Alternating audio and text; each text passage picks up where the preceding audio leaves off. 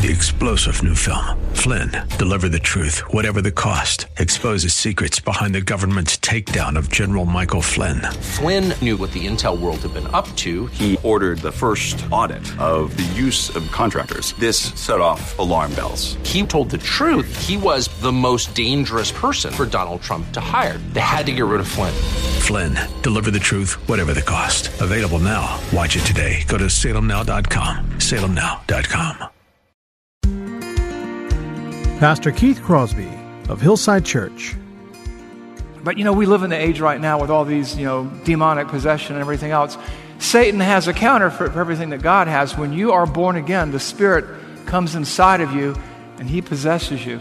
You become a possession of God. You go from outside the kingdom to inside the kingdom. You go from being an, from an enemy to being family, and the Holy Spirit takes Uh, up residence in you and gives you new ability, new power, new resources. And that's what we're going to be talking about today.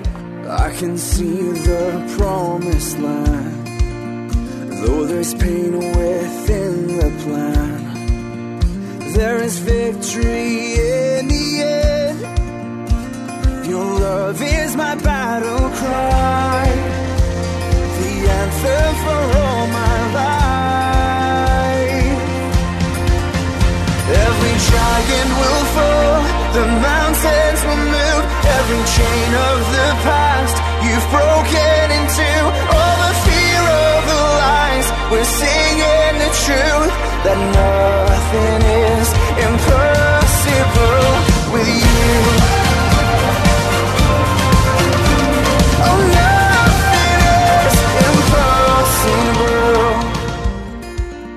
Hello and welcome to the Grace to Live radio broadcast with Keith Crosby, Senior Pastor of Hillside Church in San Jose, California.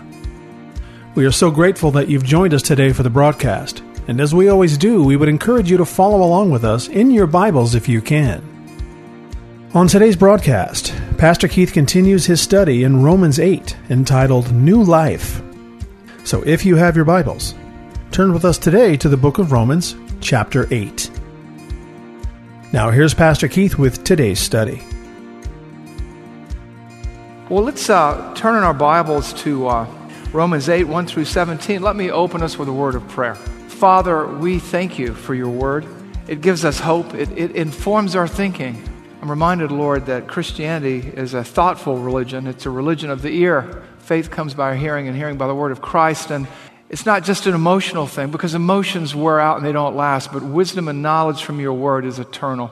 And so, as we think about all that we have in Christ and how salvation changes everything, let us praise you today with our hearts and our minds and our lips and our lives. We pray this in Jesus' name. Amen. I remember, as if it were yesterday, the first funeral that I ever preached. Almost 20 years ago, more like 18, I was, I was nervous. And I, I can't tell you how nervous I was. It was after all my first funeral service and there were complications. The first complication was, was that the decedent's family did not want me to preach that service. They wanted someone, they wanted sort of a comedian kind of guy. And uh, I think I'm funny, but I'm not a comedian. So. And so they didn't want me to preach, but the, the person who died had asked me before they died if I would preach their, their funeral. And so I reminded this family that this was their mother's request. And so they acceded to that request, albeit reluctantly. The second complicating factor was, uh, in addition to being my first funeral, it was my mother's funeral. And those are two impediments that really kind of weigh on you. Uh, I didn't know how I was going to get through that service. And so I had to fly from Los Angeles, California to Savannah, Georgia, and I remember sitting there, they had me off to the side, and sometimes in the South, in, in certain funeral scenarios, you have the family here and like a, something that blocks off their view, and then you have all the people here. And so I was seated up on the stage with, with uh, another pastor who was going to give an opening prayer, and I was going to preach the sermon. I remember my heart pounding. And I, I, thought, I thought if there's ever a chance for me to have a heart attack, it's going to be now. I could hear it pounding in my ears. I, I felt weak. I felt faint.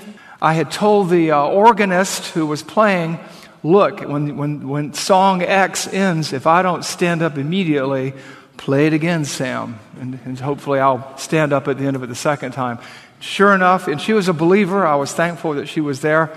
She finished, she looked over at me, and I didn't budge, and so she played it again.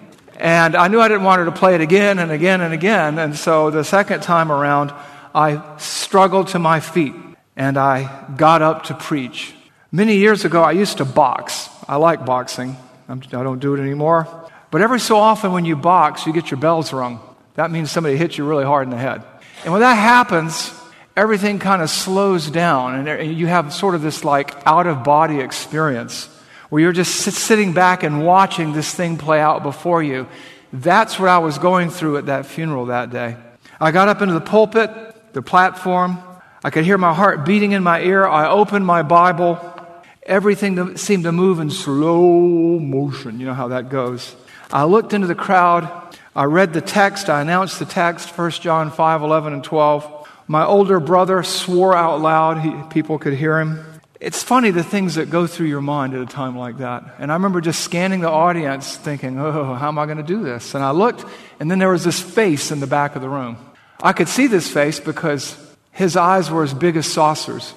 And he looked like he was going to faint himself. And we locked eyes, and I stared at him, and he stared at me. And then he slid down in the chair. And it was the face of my childhood friend, Jimmy Anestis. I'd known him from second grade through college. And that sort of kind of snapped me out of it for a moment because it, it was almost, I, I thought I was going to laugh just for that second because he looked like he was about to die. And I thought, gee, he's worse off than I am. and then I looked around the room one more time and realized that what was sta- seated before me was either an evangelist's dream or a preacher's nightmare.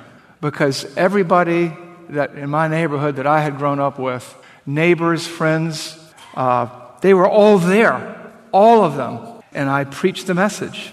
And when the message was over, I came down from the platform, and as we prepared to head for the, you know, you have the, the limo and the hearse and everything, my friend rushed down to me and said, Can I give you a ride from the graveside service to the wake?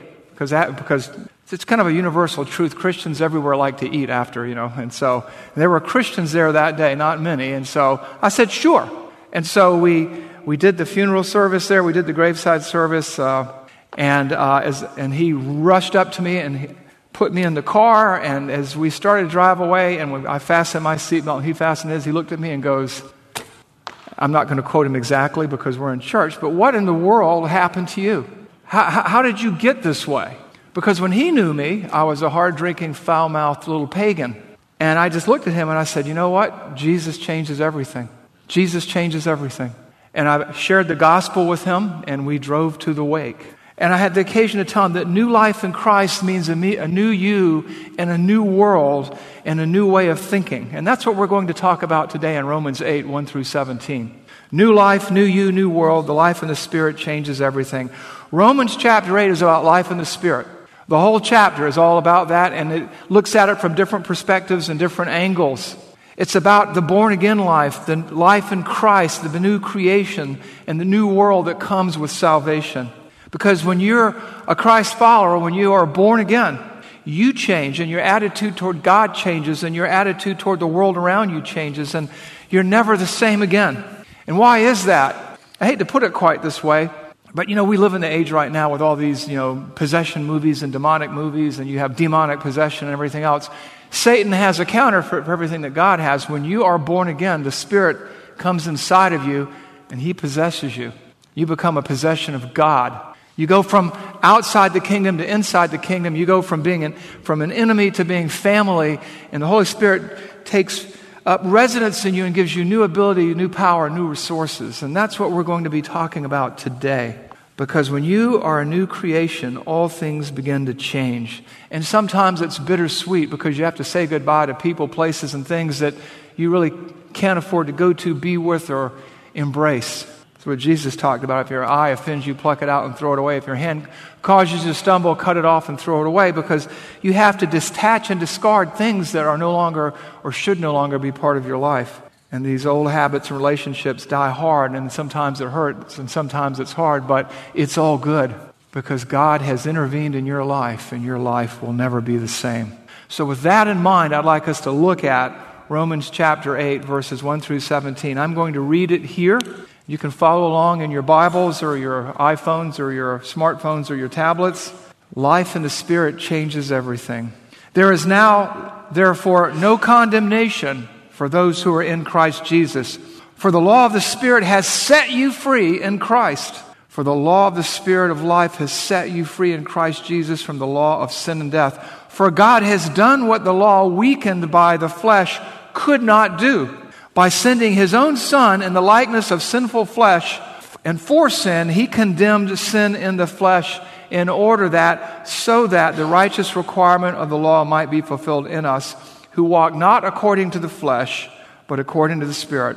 For those who live according to the flesh set their minds on the things of the flesh, but those who live according to the Spirit set their minds on the things of the Spirit. For to set the mind on the flesh is death, but to set the mind on the Spirit is life and peace. For the mind that is set on the flesh is hostile to God, for it does not submit to God's law. Indeed, it cannot. Those who are of the flesh cannot please God. You, however, you, however, are not in the flesh, but in the Spirit, if in fact the Spirit of God dwells in you. Anyone who does not have the Spirit does not belong to him. But if Christ is in you, although the body is dead because of sin, the Spirit is life because of righteousness. If the Spirit of him who raised Jesus from the dead dwells in you, he who raised Christ Jesus from the dead will also give life to your mortal bodies through the Spirit who dwells in you. So then, brothers, we are debtors not to the flesh, to live according to the flesh. For if you live according to the flesh, you will die. But if by the Spirit you put to death the deeds of the body, you will live. For all who are led by the Spirit of God are sons of God. For you did not receive the spirit of slavery to fall back into fear, but you have received the spirit of adoption as sons, by whom we cry, Abba, Father.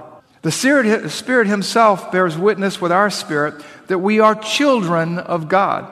And if children, then heirs, heirs of God and fellow heirs with Christ, provided we suffer with Him, in order that we may be also glorified with Him.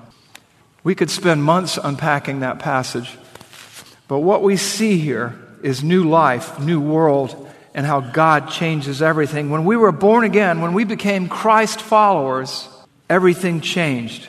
And I want to talk to you today about why everything changes, what drives those changes, what causes those changes. And when you look into this text, you can see that there are three factors that change us, three factors that together bring about a supernatural change that never leaves us the same.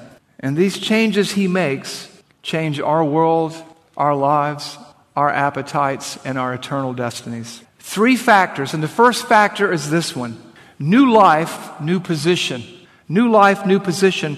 Your position relative to the kingdom of God changes you when you are born again. When you are in Christ. Before you are born again, you are outside the kingdom. You are outside the camp. You are outside the family. You are outside the grace of God. You are a slave to sin and death. But when you became a born again Christian, when you became a Christ follower, you have a new position. We see that in verses 1 through 3 in Romans chapter 8. There is therefore now no condemnation for those who are in Christ Jesus.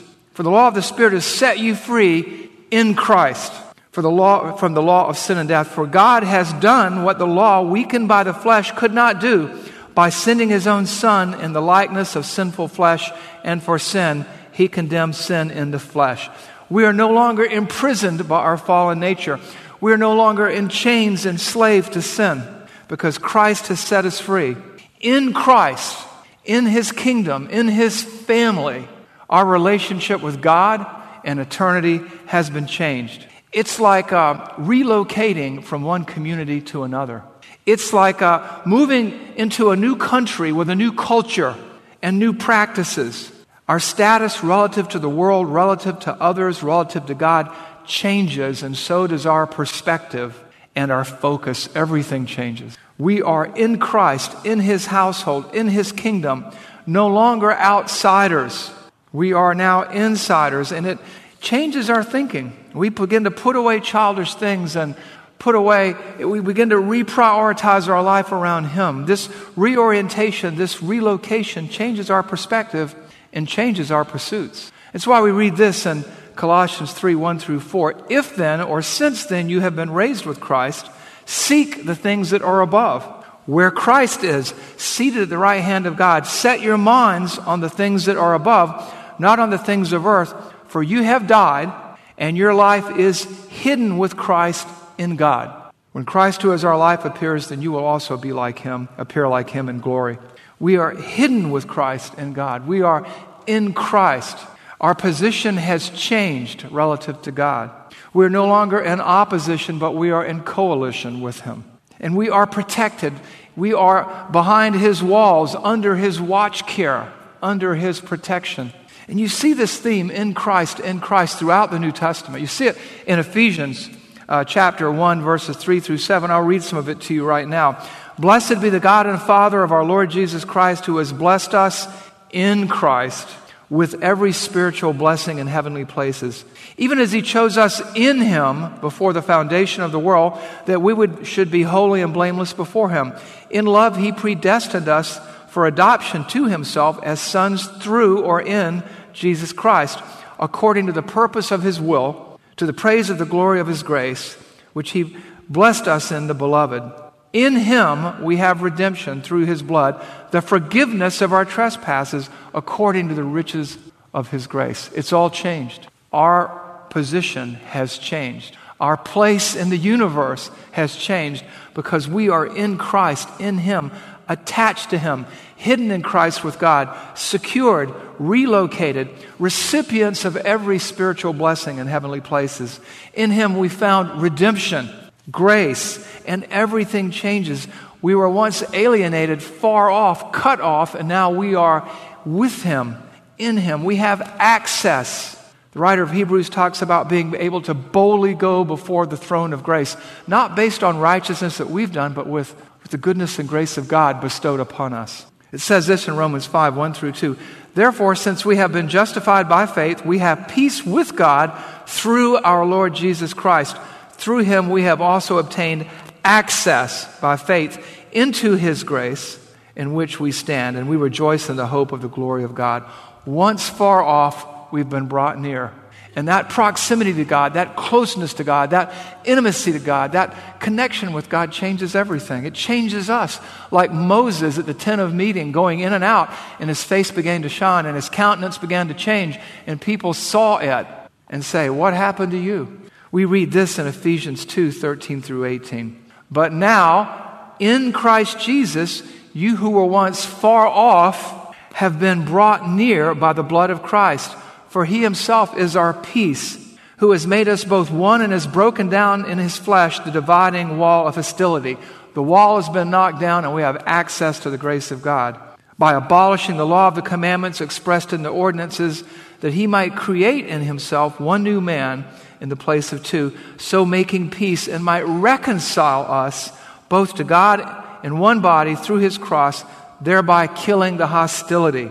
He came and preached to you who were far off and brought peace to those who were near. For through him, through, through him and in him, we both have access to one Spirit and the Father. We've changed. We've changed armies. We've changed cultures. We've changed countries. We're citizens of heaven. We are in the kingdom, and that nearness produces change. We are not unaffected. We can't be. There's this change in culture, this change in thinking, driven by a new spiritual geography or proximity. We have this new position. We are no longer aliens and strangers. Salvation changes everything, particularly our relationship with God the Father. Leading us to our second change factor. Factor number two the change in position produces a change in relationship. New life means new relationship. And that's a very good thing indeed. Our relationship to God changes through that nearness We've been brought near by the blood of Christ. We are in Christ, in the family, and near to the Father. And this nearness idea, this in Christ idea, speaks to an intimacy, a connectedness, a relationship with God, with the Father. He's no longer our judge, He's our Father. We've gone from enemies to offspring, from creatures to children. We have close connections new intimacy. It talks about this in Romans 8 14 through 17. For all who are led by the Spirit, the life in the Spirit changes everything. For all who are led by the Spirit of God are sons of God. For if you did not receive the spirit of slavery to fall back into fear, but you have received the spirit of adoption as sons, by whom we cry, Abba, Father. Abba, Father. Abba is Aramaic. It's a term of endearment like daddy or papa. It kind of pictures a little boy or a little girl lost in the mall. They didn't have a mall in those days. And reaches out and grabs their daddy's finger and says, Abba, Father, save me. For whom we cry, Abba, Father. The Spirit Himself bears witness with our spirit that we are children of God. And if children, then heirs, heirs of God and fellow heirs with Christ, provided we suffer with Him in order that we may be glorified with Him heirs of God, fellow heirs with Christ. We're in the family. God is our Father. Jesus is like our brother. We are His children. He is our Father. And you know what? Dad begins to rub off on us, to influence us, and to change us. Everything begins to change. Things are never the same again. I'm reminded that Jesus cried, Abba, Father, during his time in the garden. It speaks to dependency, it speaks to protection. It speaks to love. We are no longer aliens and strangers. We are no longer the children of disobedience walking according to the way of the culture of the prince of the power of the air. We are no longer by nature children of wrath, but we are children of God. We are His beneficiaries, and we'll get into the resources of our inheritance later. But we are His children, and that changes everything. In the ancient culture of that day, you were either in the family or you were a hired hand and the rights and privileges were different. The closeness, the connectedness was different. You're, you're no longer guests, you're family. It's sort of the reverse of the prodigal. You know, the prodigal comes, he's an unbelieving son who's rejected his father, and he says, I'm no longer, I'm no longer worthy to be your, your father. Your, I'm sorry, I'm no longer worthy to be called your son. Let me become like one of your hired hands. And the father says, Nope. He goes, put the ring on his finger, put the cloak on his back, put sandals on his feet. My son who was dead is now alive. That's what's going on here. And it changes everything. It changes everything. Jesus talked about this, and he alluded to this after his resurrection. He, Mary Magdalene encounters him, and he said to her in John 20, 17 to 18, Do not cling to me. I have not yet ascended to the Father. But go tell my brothers and say to them, I am ascending to my Father and your Father, to my God and your God. And Mary Magdalene went and announced to his disciples, I have seen the Lord, and that he had said these things to her. Look at what he says. Listen to what he says. My Father and your Father. Our relationship with God has changed. He is your father. He is your he is the lover of your soul. He wants to raise you up spiritually and mature you which takes us back to Ephesians 2. But now in Christ Jesus, you who were once far off have been brought near. For he himself is our peace. For through him we have access to the Father. This is reconciliation. He goes from judge to daddy, from distant judge to close parent, Abba, Father. Everything changes. You know, the Abba Father idea is Daddy, I'm afraid. Daddy, I'm scared. Daddy, take care of me. Daddy, Daddy, Daddy. And I can tell you, sitting there in that funeral that day, wondering how I was going to get up when I felt like I felt like my heart and my chest was going to explode. I knew I wasn't wanted or welcomed, and I did not know how in my own strength I could possibly do what I had been asked to do and what I wanted to do. But you know what? God is faithful. God is faithful.